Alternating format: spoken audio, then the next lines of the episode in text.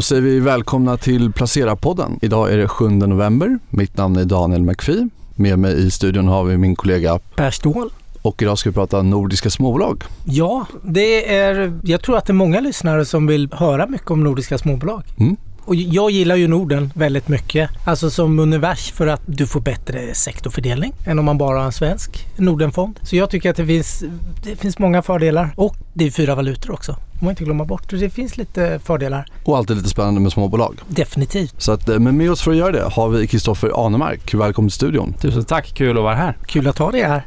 Berätta, du eh, är förvaltare för Origo Select. Vad är det för fond? Origo Select är vår, vår andra fond. Det är en eh, koncentrerad långsiktig nordisk småbolagsfond. Så vi fokuserar precis det som du var inne på Per. Eh, nordiska småbolag. Vi gillar att titta egentligen på, på Norden som en helhet, som en marknad och vi vill ha eh, lite bolag från Sverige, lite från Norge, lite från Danmark, lite från Finland och eh, kanske no några från Island också. Så vi vill ha den här rena nordiska exponeringen. Tidsperspektivet i våra investeringar är 3-5 år. Så jag skulle säga att det, det skiljer sig kanske från, från många som jagar kvartal eller eh, ännu kortare kanske. Hur, hur mycket större blir småbolagsuniverset när man går utanför Sverige? Ja, det, det blir ju väsentligt större. Framförallt om man inkluderar eh, de mindre listorna också. Det finns ju First North i, i, Danmark exempelvis och så. Men vi brukar säga att vi har ungefär 500 bolag på vår bevakningslista som ändå där vi har screenat fram de som är relevanta i vårt univers. Och sen av de 500 så vill vi äga mellan 25 och 35 innehav. Primärt eh, 25 då. Ehm, så, så det är en väldigt koncentrerad inriktning. Vi vill äga de absolut bästa bolagen från de olika marknaderna i Norden och vi tycker att eh, just med Select så, så kan vi selektera fram våra fram, främsta idéer och investera med övertygelse i dem. Då. Och varför just Norden? Finns det bolag som ni hittar utanför Sverige som ni känner att ni inte hittar i Sverige? Och... Jo, jo men det, det, tycker jag absolut. Alltså, det är väldigt stor skillnad på de olika marknaderna. Eh, om man tittar på den svenska marknaden så här har vi ett väldigt stort aktieintresse från allmänheten. Det finns ett eh, ett stort intresse kring att investera i småbolag. Det intresset finns inte riktigt när man tittar i Danmark och nu har Finland, där intresset har börjat växa lite bland small caps men det är fortfarande ganska lågt intresse. Och framförallt om man tittar analystäckningen bland danska småbolag exempelvis så, så är den väldigt eh, skral. Få bolag som faktiskt har någon form av professionell eh, analysbevakning. Eh, så, så det skapar ju möjligheter för en aktör som oss då, som, som gör vår egen analys, som kan identifiera framförallt värdeskapande förändringsresor och det är där vi lägger vårt fokus på. För de blir ofta missförstådda de här bolagen och om man då har en långsiktig vy och kan göra en egen analys och träffa bolagen tror jag att har en, man har en stor edge. Och det märker vi också att vissa av de här bolagen som, som vi besöker, de har inte haft eh, besök på kanske flera år. Och då vet man att om man vänder på tillräckligt många stenar så tids nog så hittar man någonting som är väldigt, väldigt intressant. Skulle du säga att det finns ju en uppsjö av svenska småbolagsfonder. Det är ju ingen som har missat det och det har lanserats många ganska nya också senaste åren. Är det lite overcrowded eller hur man ska säga? Känner ni att det är precis det du säger? Du är ett danskt små bolag får ni mycket närmare eller mycket mer tillgång till och få träffa och så då. Det kanske inte är lika lätt i Sverige för det är många som knackar på dörren. Nej, men så, så tror jag faktiskt absolut att det är. Småbolagsförvaltarna tenderar att gå i flock också så man tenderar att gilla samma innehav och liknande typ av bolag och samma typ av setups. Så jag tror att det är en väldigt stor fördel att ha ett bredare perspektiv. Och inför lanseringen av Select så, så gick vi igenom eh, både småbolagsfonderna men också de bredare Nordenfonderna och så såg vi att även de breda Nordenfonderna har väldigt stor slagsida mot Sverige. Eftersom Sverige väger tyngst i index, det är den största och mest likvida marknaden, det finns flest innehav, eller flest bolag. Så, så, så är det många fonder som är väldigt Sverigetunga och eh, jag tror att om man är som sparare och man vill diversifiera sin fondportfölj då kanske man inte vill ha ännu mer Sverige-exponering. För om du redan har en Sverigefond och kanske en svensk småbolagsfond och då ska ha en nordisk småbolagsfond som har ännu mer Sverige så blir det bara kaka på kaka på kaka. Eh, så vi tror att eh, den här mer, att man vill ha tvärsnitt av Norden. Eh, att, att, att det finns en, en eh, ett utrymme för att ha den här typen av produkt. Då. Eh, så får man en annan dynamik som du var inne på Per, att sektorfördelningen är helt annorlunda. I exempelvis Norge så finns det ju mycket shipping, lax, eh, energi. Det, den typen av sektorkomposition finns inte riktigt i Sverige. Eh, och tittar man i Finland så har de väldigt fina positioner inom digitalisering. Vi brukar ju tro att vi är väldigt långt framme här i Sverige på digitalisering men Finland har kommit otroligt långt så det finns mycket spännande mjukvaruaffärer, eh, väldigt välskötta bolag eh, och med ett ganska långsiktigt perspektiv också. Ser man någon skillnad på värderingarna i de olika länderna med tanke på att du är inne på det här med intresset till exempel? Att intresset i Sverige kanske skulle drivit upp värderingarna. Eh, har vi någon skillnad i de olika länderna på hur det ser ut? Får ni ett billigare till exempel mjukvarubolag då i Finland mot Sverige? Eller? Ja, ja men så är det verkligen. Eh, I Danmark brukar vi säga att det finns mycket multipel arbitrage. Ja. För liknande verksamheter i Sverige kanske skulle prissättas två två och en halv gånger högre än vad det gör i Danmark. Så, eh, så för oss pris, prismedvetna investerare så, så, tycker jag att det är jättetacksamt att man kommer in på en lägre värderingsnivå. Och som ni vet, ju lägre värdering man kommer in på desto högre förväntad avkastning kan man räkna med.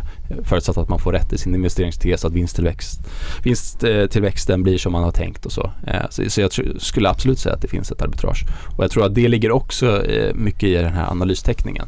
Eftersom om, om någonting inte är utforskat redan eller upptäckt, då, då finns det större möjligheter för liksom felprissättningar i marknaden. Eh, och det tycker jag man ser mycket exempel på. För vi vill investera i kvalitetsbolag. Det är det Q står för i Select alltså Quality. Och vi vill identifiera de här CARP-bolagen som egentligen Quality at a reasonable price. Så det påminner lite om GARP. Vi har, vi har växande bolag men samtidigt vill vi inte betala upp för mycket. För att eh, vi är prismedvetna som jag var inne på. Då kan man kombinera den här filosofin med ett, eh, ett genuint nordiskt, eh, eh, en genuint nordisk inriktning. Vad är det viktigaste när ni letar? Hur ser investeringsprocessen ut? Och nu går in lite mer på den. För jag kan tänka mig, du säger ju själv lite mellan raderna här att i Danmark är det inte helt överanalyserat. Eller det finns nästan inga analyser alls. Nej. Eh, förlitar ni mycket på egen aktieanalys? Är den viktig? Eller bollar ni mycket med, med säljsidan också? Eller hur ser processen ut? Och hur mycket gör ni själva? Och vill ni göra mycket själva? Ja, vi gör all analys själva. Och sen så kan man ta lite hjälp av säljsidan för att diskutera eh, mer sektormässigt. För ofta har ju inte de täckning på, på de bolagen som vi vill ha liksom, frågor och svar på. Så, så då får man, förstår man mer penseldragen. Och, och, och, sen så tror jag också att eh, just med alltså analysen så tror jag att man kan ha ett väldigt stort value add. Eh, om man gör, om man vågar räkna själv, om man eh, har sin egna modell på bolagen. Och det ser vi också att i den här marknaden specifikt när ett bolag kommer kanske med lite svagare rapport än väntat. Om, om det är på grund av kanske en offensiv kostnadssatsning så, så, så kan marknaden handla ner det av helt fel anledning. och det skapar i sig möjligheter också. Så, så det blir liksom en positiva ringar på vattnet. Sen om man kan säga någonting som har varit negativt i den här marknaden det är kanske att eh, missförstådda bolag tenderar att bli ännu mer missförstådda i en marknadskrasch. Så, så kanske vissa innehav som vi trodde skulle hålla emot lite bättre har kanske följt den allmänna marknadstrenden. Så, så det, det är ju också en, eh, någonting man måste ha med sig att eh, eh man får titta lite på dels sektor för sektor är väldigt viktigt när, när marknaden går ner men också kanske eh, marknadsvärdet i absoluta tal. Lite större bolag tenderar att hålla emot lite bättre än eh, de minsta microcapsen. Och du pratar om eh, att de stora bolagen håller emot lite bättre men ni pratar också mycket om det här med genuina småbolag. Vad innebär genuina småbolag för er? Ja, men det var också en sån här sak vi såg när vi kartlade hela marknaden. Det är att det är ganska stora småbolag eh, i, i de här fonderna och vi vill ha det vi kallar för genuina och eh, då, då är det bolag med ett marknadsvärde upp till 2 miljarder euro. Någonstans där tycker vi att eh, där är de riktiga småbolagen. Eh, och det kanske vissa skulle betrakta det som microcaps och så men vi vill vara med i hela resan. Då man kan hitta ett bolag som har marknadsvärde runt 5 till 10 miljarder eh, som har en lång historik av lönsam tillväxt, eh, fina marginaler, stark affärsmodell. Om man kan då vara med på den resan från ett oupptäckt kvalitetsbolag till ett upptäckt kvalitetsbolag så kommer du in med lägre risknivå men du kan få väldigt konkurrenskraftig avkastning. Eh, så det är kärnan i filosofin egentligen att, att man kan både äta kakan och ha den kvar för att man eh, kommer in på en lägre värdering än vad som annars kanske skulle vara gällande. Du pratar lite historik och att det finns, hur ställer det hur ställer ni er till nyemissioner eller nya bolag, börsintroduktioner och sånt när bolagen inte har en historik? Vi såg ju fjol, det var ju, det dignade ju, det var ju var och varannan dag kom det nya bolag och man kunde knappt stava till bolagens namn och vissa hade en lång historik. Mm. Och vissa hade en ganska kort och lite brokig historik och svårt att räkna och så här tycker jag. Hur, hur, känner ni där? Vill ni gärna se att bolagen har varit noterade ett tag eller? Ja, nej men eh, det, det, det där är också ganska intressant för jag och Stefan har eh, pratat mycket om det som Stefan Roos som, som förvaltar fonderna tillsammans med. Och vi har varit väldigt försiktiga med börsintroduktioner. Och jag tror att det är lite så som vi är som personer också. Att vi vill gärna se att det finns en historik även i noterad miljö. För det är en sak att eh, skriva upp ett prospekt och få ihop siffrorna och det, ja, investmentbankirerna är duktiga på att utmåla ett, eh, ett case och korpfirmorna gör sitt för att knacka det där. Eh, men sen så är det en annan sak att vara faktiskt noterad och komma med kvartalsrapporter och förstå hur man kommunicerar med marknaden och kanske inte kommunicerar med marknaden och, och så. så när det finns en uppsjö av redan liksom noterade bolag i sekundärmarknaden som inte har någon analystäckning så finns det ju egentligen ingen anledning att gräva där, där det redan är som mest genomlyst kanske inför en IPO-runda. De har träffat eh, tiotals investerare redan och haft ett analysteam som har jobbat igenom det för att få egentligen den optimala värderingen och då är den optimala värderingen ofta för säljaren, inte för köparen. Eh, så, så casen är väldigt genomarbetade, precis som vi gillar att genomarbeta case, men av lite fel anledning. Så av den anledningen så är vi väldigt försiktiga med, med IPOer. Så vi, vi har egentligen inte varit med i någon IPO här senaste åren. Så, så vi gillar egentligen att ja, egentligen fiska i redan befintliga sjön, eh, för det finns så mycket att, att titta på. Om man tittar på de bolagen ni äger idag, om vi pratar om de lite större bolagen som ligger i fonden, vilka är det och vad är casen bakom dem? Ja, men, eh, som, som vi pratade om tidigare så, så vi har ju en väldigt koncentrerad portfölj. Eh, så vi, vi strävar efter att ha någonstans runt 25 innehav. Så om man vänder på det där så, så, så blir snittvikten liksom 4% om man lika viktare. Och sen så har vi mycket mer dynamisk allokering. Så, så våra favoriter har större, större vikt och eh, så har vi lite bevakningspositioner och lite så beroende på hur vi ser både utifrån ett fundamentalt värderingsperspektiv men också utifrån ett liksom, taktisk allokeringsperspektiv. Så vårt största innehav idag är ju bröderna A.K. Johansen som är en eh, VVS-grossist från Danmark. Påminner väldigt mycket om Ahlsell eh, som var noterat förut på, på börsen men som blev utköpt av samma ägare som satte det på börsen. Köptes ut för runt tre gånger högre värdering än vad, vad bolaget värderas till nu. Så eh, vi tycker att det bara där så säger det en hel del om, eh, om värderingen. Det är ett bolag som har gjort en jättefin digital transformation de senaste åren. Man har investerat mycket i sin digitala plattform så andelen försäljning online har ökat kraftigt. Så nu är ungefär hälften eller lite mer av försäljningen online jämfört med i butiken. Så var vi faktiskt och hälsade på bolaget i, eh, i Köpenhamn för, för, några veckor sedan och då har man investerat ännu mer i sin logistikdel. Eh, så, så nu har man ett helt högautomatiserat robotlager på plats utöver det man redan har haft. Alltså. Så man invigde det här i, i dagarna som möjliggör egentligen en ytterligare kapacitetsökning. Så man skulle kunna skala den här verksamhetsvolymen två till tre gånger utöver den volymen man redan har idag. Så man omsätter runt 5 miljarder danska så det är absolut inget jättelitet bolag. Eh, det är ungefär 7-8 miljarder i svenska kronor. Men ingen, ingen analytiker följer det här trots att man har haft en jättefin vinsttillväxt över tid. Marginalen taktar upp i takt med att man får skalfördelar och utöver den här business to business affären som man har, framförallt installatörer tänk Bravida, Instalco, eh, så har man börjat eh, köpa lite nätbutiker. Påminner lite om Bygg Hemma och då börjar man ju rygga tillbaka och tänka oj, Bygg Hemma, vad är det för roll-up som har kraschat? Men där har man en helt annan struktur i det, för när man köper en nätbutik i B2C-ledet så tar man den portalen egentligen som, en, eh, som ett domännamn och så, så lägger man in lagret i sitt centrallager och sen så har du otroliga samordningsfördelar. Så du har mer, du får, du får liksom mer synergier bara av den anledningen. Och utöver det så, så ger det lite diversifiering till, till eh, koncernen och det blir bra ut, utifrån ett working capital perspektiv också för du får ju kapital, eller pengarna direkt när du säljer till konsument relativt till installatör för då är det mycket på kredit. Men hur som helst så, så har, har, man gjort det väldigt bra och man äger sina, sina lager som jag var inne på som är bokförda till historiskt försäljningsvärde och utöver det så äger man ungefär hälften av sina butiker. Man har runt ett 50-tal butiker och man äger eh, hälften av det. Så man har en kostnadsfördel nu när, när ni vet, alla pratar om indexering av hyror och att från och med första januari så ska hyrorna upp 10 Om du då äger halva ditt bestånd så blir du inte lika känslig heller. Många private equity-bolag hade säkert sålt av fastighetsdelen och sen hyrt tillbaka dem. För det hade med, med våra eh, beräkningar kunnat frigöra runt en miljard mm. danska och marknadsvärdet är runt 2,5. Så, så då kan man ju räkna på att du har en rörelse som taktar runt 500 miljoner i ebitda, runt 400 miljoner i fritt kassaflöde om man justerar för, för de tillväxtinvesteringar som bolaget har gjort så, så kan man få det här till en otroligt hög free cash flow yield. Så tvåsiffrig free cash flow yield, väldigt stabilt, primärt inriktad mot renovering och underhåll snarare än nybyggnation. Även om det är det som alla är rädda för nu när bygg kommer på tal. För läckande rör måste åtgärdas även i lågkonjunktur. Så vi, vi ser det här bolaget som ett fundamentalt missförstått bolag som i takt med att det växer kommer få mer intresse från andra investerare. Så vi kallar det för tidsarbitrage.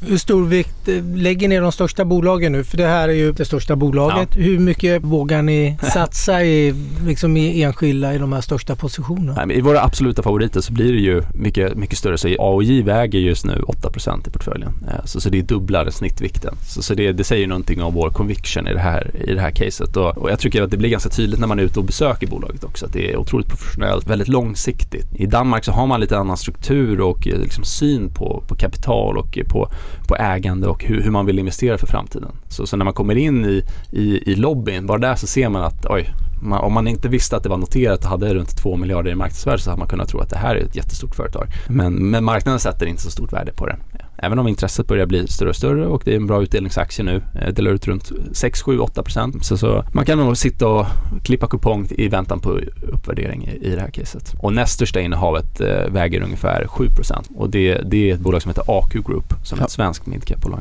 Och de eh, ska gynnas av elektrifieringen? Ja men precis. Ja. Det, är, det är ett väldigt intressant spel på elektrifiering. Det är egentligen en eh, gammal avknoppning från ABB. Det var två personer som jobbade på ABB, Claes Mellgren och P.O. Andersson, som är grundare av AQ, Eh, som köpte ut den här divisionen från ABB 94. Så satsar man eh, tungt på det och så har man gjort olika förvärv genom åren och när man pratar serieförvärvare nu så är det ju många som har kraschat men AQ är väl lite en annorlunda serieförvärvare i den meningen att man har köpt bolag eller fabriker rättare sagt som hamnat på obestånd och sen så har man med hjälp av sin entreprenörskultur, sitt kostnadsfokus kunnat vända den här affären.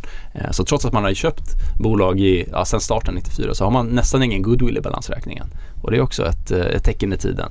Hur som helst så, så har, har, man jobbat med elektrifiering sedan starten. Så man gör mycket induktiva komponenter, eh, transformatorer, eh, tänk dig elskåp och liknande. Så, så, nu har man ju tagit jättestora orders från, eh, för att göra till batterisystem till elnätet. Så, så, det kommer ju vara en strukturellt växande affär kommande tid.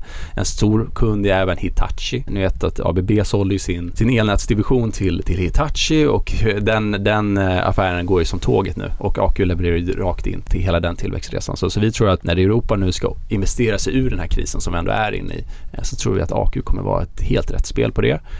Och när vi kom in nu så, så värderingen väldigt låg. Eh, så trots att det är ett bolag som omsätter nästan 7 miljarder svenska kronor så är det ingen analystäckning i Sverige. Så det är också ganska anmärkningsvärt att man kan hitta ett midcap-bolag på Stockholmsbörsen som har jättefin historik, som har vuxit vinsten i snitt 16% per år de senaste 10 åren. Köpa det till P10 på normaliserad marginal runt 8 gånger ebit, eller resultat före skatt egentligen. Och då, då tycker vi att det är attraktivt, en attraktiv möjlighet. Varför är det ingen som täcker det här och man hittar inte så väldigt många andra andra fonder heller? Vad, vad är anledningen till det? Nej, det är en bra fråga. Jag ställer också mig lite frågande till det. Eh, jag tror att man kanske har sett på, på, den, eh, på den industrin, för man är ju ändå en kontraktstillverkare. Man tillverkar åt de stora industribolagen. Man tänker att det är väldigt cykliskt, att det kanske inte är så stabilt som det ändå är. Det man glömmer då är att AQ är ett väldigt brett företag. Man levererar både till elnät, till eh, liksom, tåg och buss också, men även till medicinteknik och så. Så man, man tittar under covid exempelvis, under den efterfrågechocken eller nedstängningsperioden så, så, visade man ändå sin stabilitet. Och utöver det så har man haft, man, ja, man har ju varit noterad på Spotlight tidigare, sen gjorde man ett listbyte till, till Nasdaq och i samband med det så hade man lite problem i en division. Så jag tror att det kanske påverkade lite synen eller perceptionen av AQ.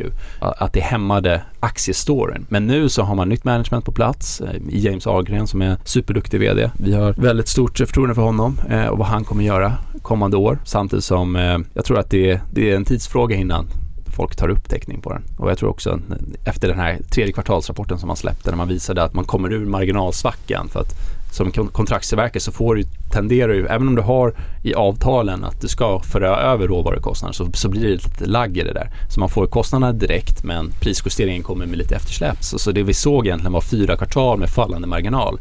Men vårt case var ju hela tiden att marginalen skulle stabiliseras och komma tillbaka till, eh, till målet runt 8% i resultat före skatt. Och, alltså, och det bekräftades ju delvis i, i, i Q3 när vi såg att marginalen bottnade ur och med den starka tillväxten man har nu, bara marginalen stabiliseras så får man en otrolig vinsttillväxt. Så man växte vinsten 31 i, i Q3, vilket inte alls värderingen ger sken av när man handlar runt P10. Så, eh, så vi tror att i takt med att det här, att volymen kommer komma in med de nya orderserna, för de är tagna på en högre marginalnivå, eh, så, så kommer det bli väldigt bra.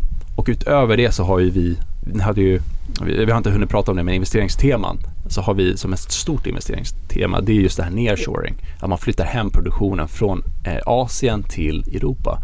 Kanske framförallt till, till Norden då, om, om det finns möjlighet. Och det såg vi inte minst idag då, att, eh, eller i helgen så aviserade ju eh, kinesiska myndigheter att man fortfarande ska behålla den här noll covid policyn. Och när man pratar med bolag på, på marken i, i, i Kina så, så är det ju, de är ju ganska förtvivlade. För det går ju inte att bedriva någon form av vettig produktion. Nu ska du ha import-exportaffär.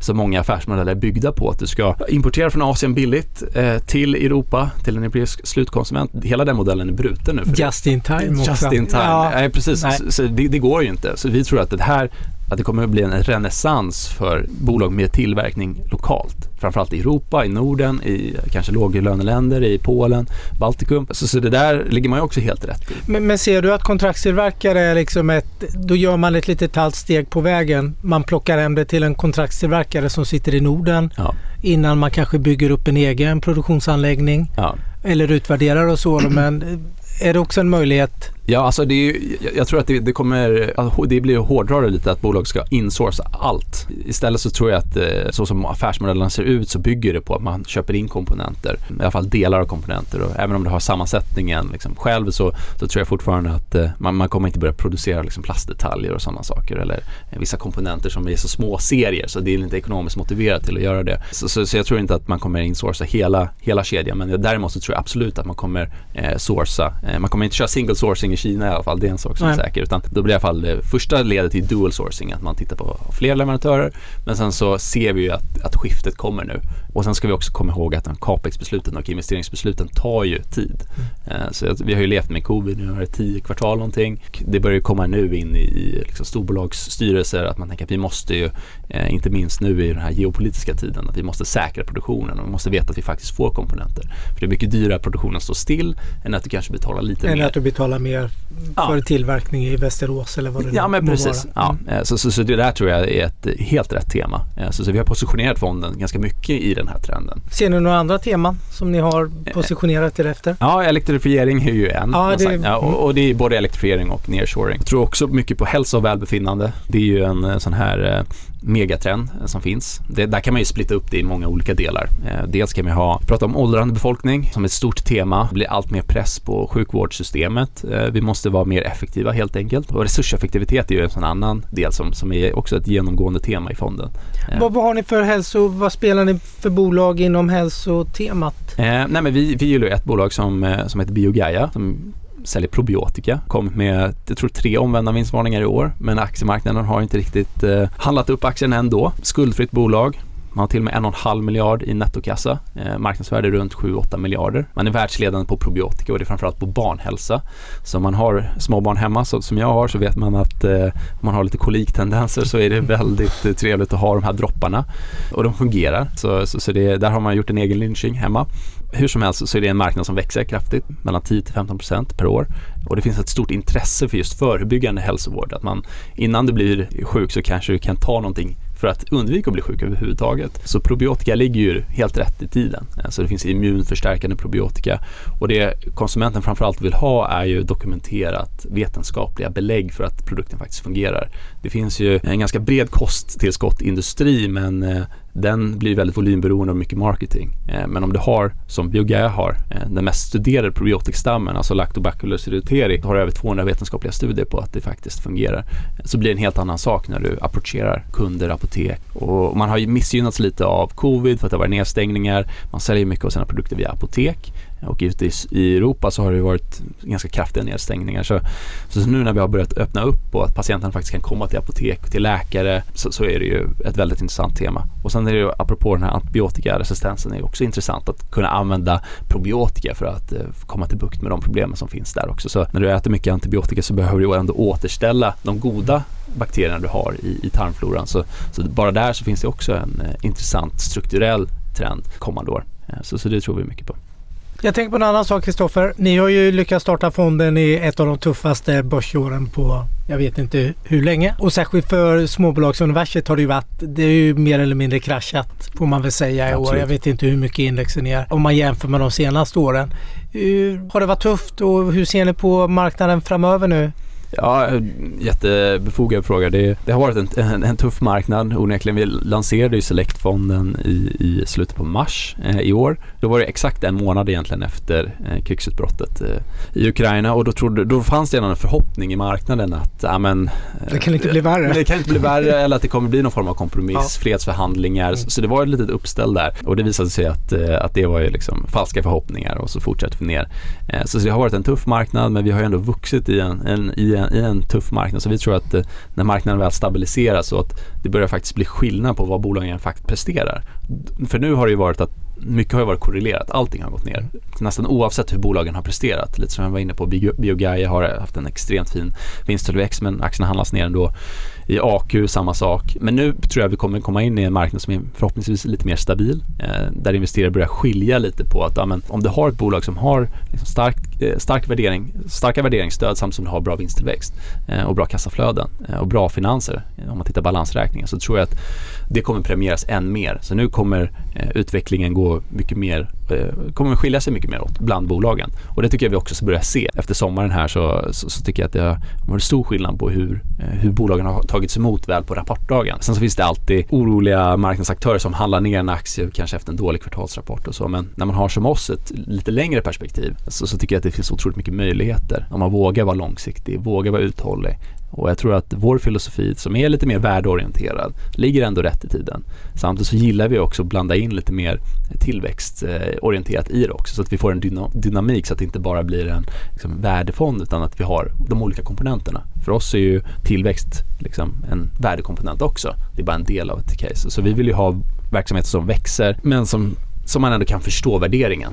För jag tror att eh, i, i den här miljön som vi haft 2020, 2021 när investerare springit benen av sig och jagat tillväxt och man har betalat liksom 30 gånger försäljningen i vissa fall eh, så, så tror jag att eh, det har skett en tillnyktring nu om man vill ha bolag som kommer med stabilitet, som har inte så mycket justeringar eh, och det är ett annat sånt här som vi gillar. Vi, vi gillar bolag som har ren redovisning som faktiskt, där man kan begripa hur, hur de olika siffrorna hänger ihop och man kan eh, få ihop det och man kan följa det över tid så, så, så, att det lirar helt enkelt. Eh, Jag tror att det kommer premieras än mer. Så i AQ exempelvis, där gör man inga justeringar utan man, man drar allting över resultaträkningen, alla kostnader. Man börjar med att prata om allting som har varit negativt i kvartalet snarare än allting som varit positivt. Bara det är ju en, en, en trevlig sak. Och i Finland så har vi ett bolag som heter Vaisala som är världsledande inom meteorologi och vädersystem. Ett otroligt dynamiskt bolag som är lite större, eh, ett marknadsvärde runt en och en halv miljard euro.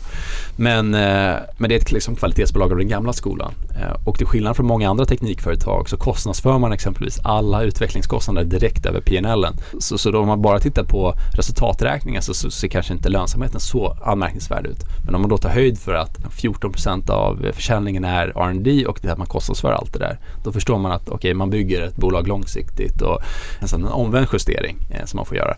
Eh, och jag tror att den typen av eh, bolag kommer gynnas i den här miljön. Och sen så kanske vi hade hoppats att det skulle, att det skulle få draghjälp lite av en positiv marknad men just nu så känner jag en otrolig optimism just när, när det kommer till våra bolag och framtidsutsikterna i de individuella fallen. Och delningsekonomi är ett annat sånt här spännande område som, som vi tror mycket på också. Att man, man kanske ska hyra istället för att köpa. Och inte minst i en svagare konjunktur nu så tror jag att det kommer bli än mer fokus på just hyrmodeller istället för att liksom köpa.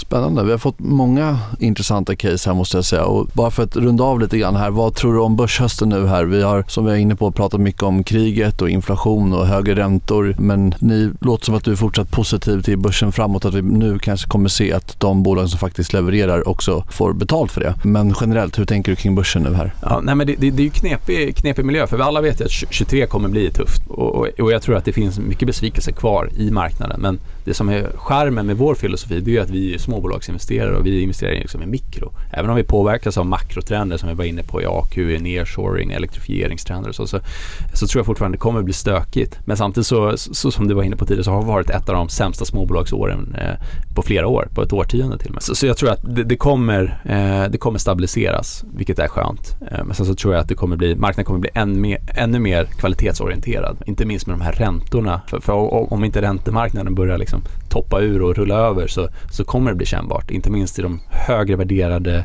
tillväxtsegmenten skulle jag säga. För fortfarande nu så prissätts ju många aktier som att, som att vi ändå att räntetoppen ligger ganska nära men om den ligger lite längre bort så kan det påverka bolag med vinster lite längre bort i tiden. Så, så jag tror att man får vara lite ja, fokus på, på, det väsentliga, alltså bolagen. Som sagt, jag känner otrolig optimism just kring, kring våra 25-30 innehav eh, och jag tror att, att de kommer Eh, prestera som, som väntat de här kommande 12 till 36 månaderna. Och sen vad börsen tar vägen, det är lite svårt att säga men vi gillar att titta mycket på cykler och historisk data också. Så tittar man hur småbolagen i, i Norden, alltså MSCI Nordic mot MSCI Large Cap, så ser vi att har, de har spreadat sig ganska rejält. De större bolagen har klarat sig mycket bättre. Inte minst bolag som Novo Nordisk, Astra. De har hållit emot helt, på ett helt annat sätt än liksom små mikrobolag. Och jag tror att det här att investerare har gett upp till viss del inom microcap-segmentet. Det, det tror jag i sig bana vägen för en positiv långsiktig eh, bulltrend i, i microcaps.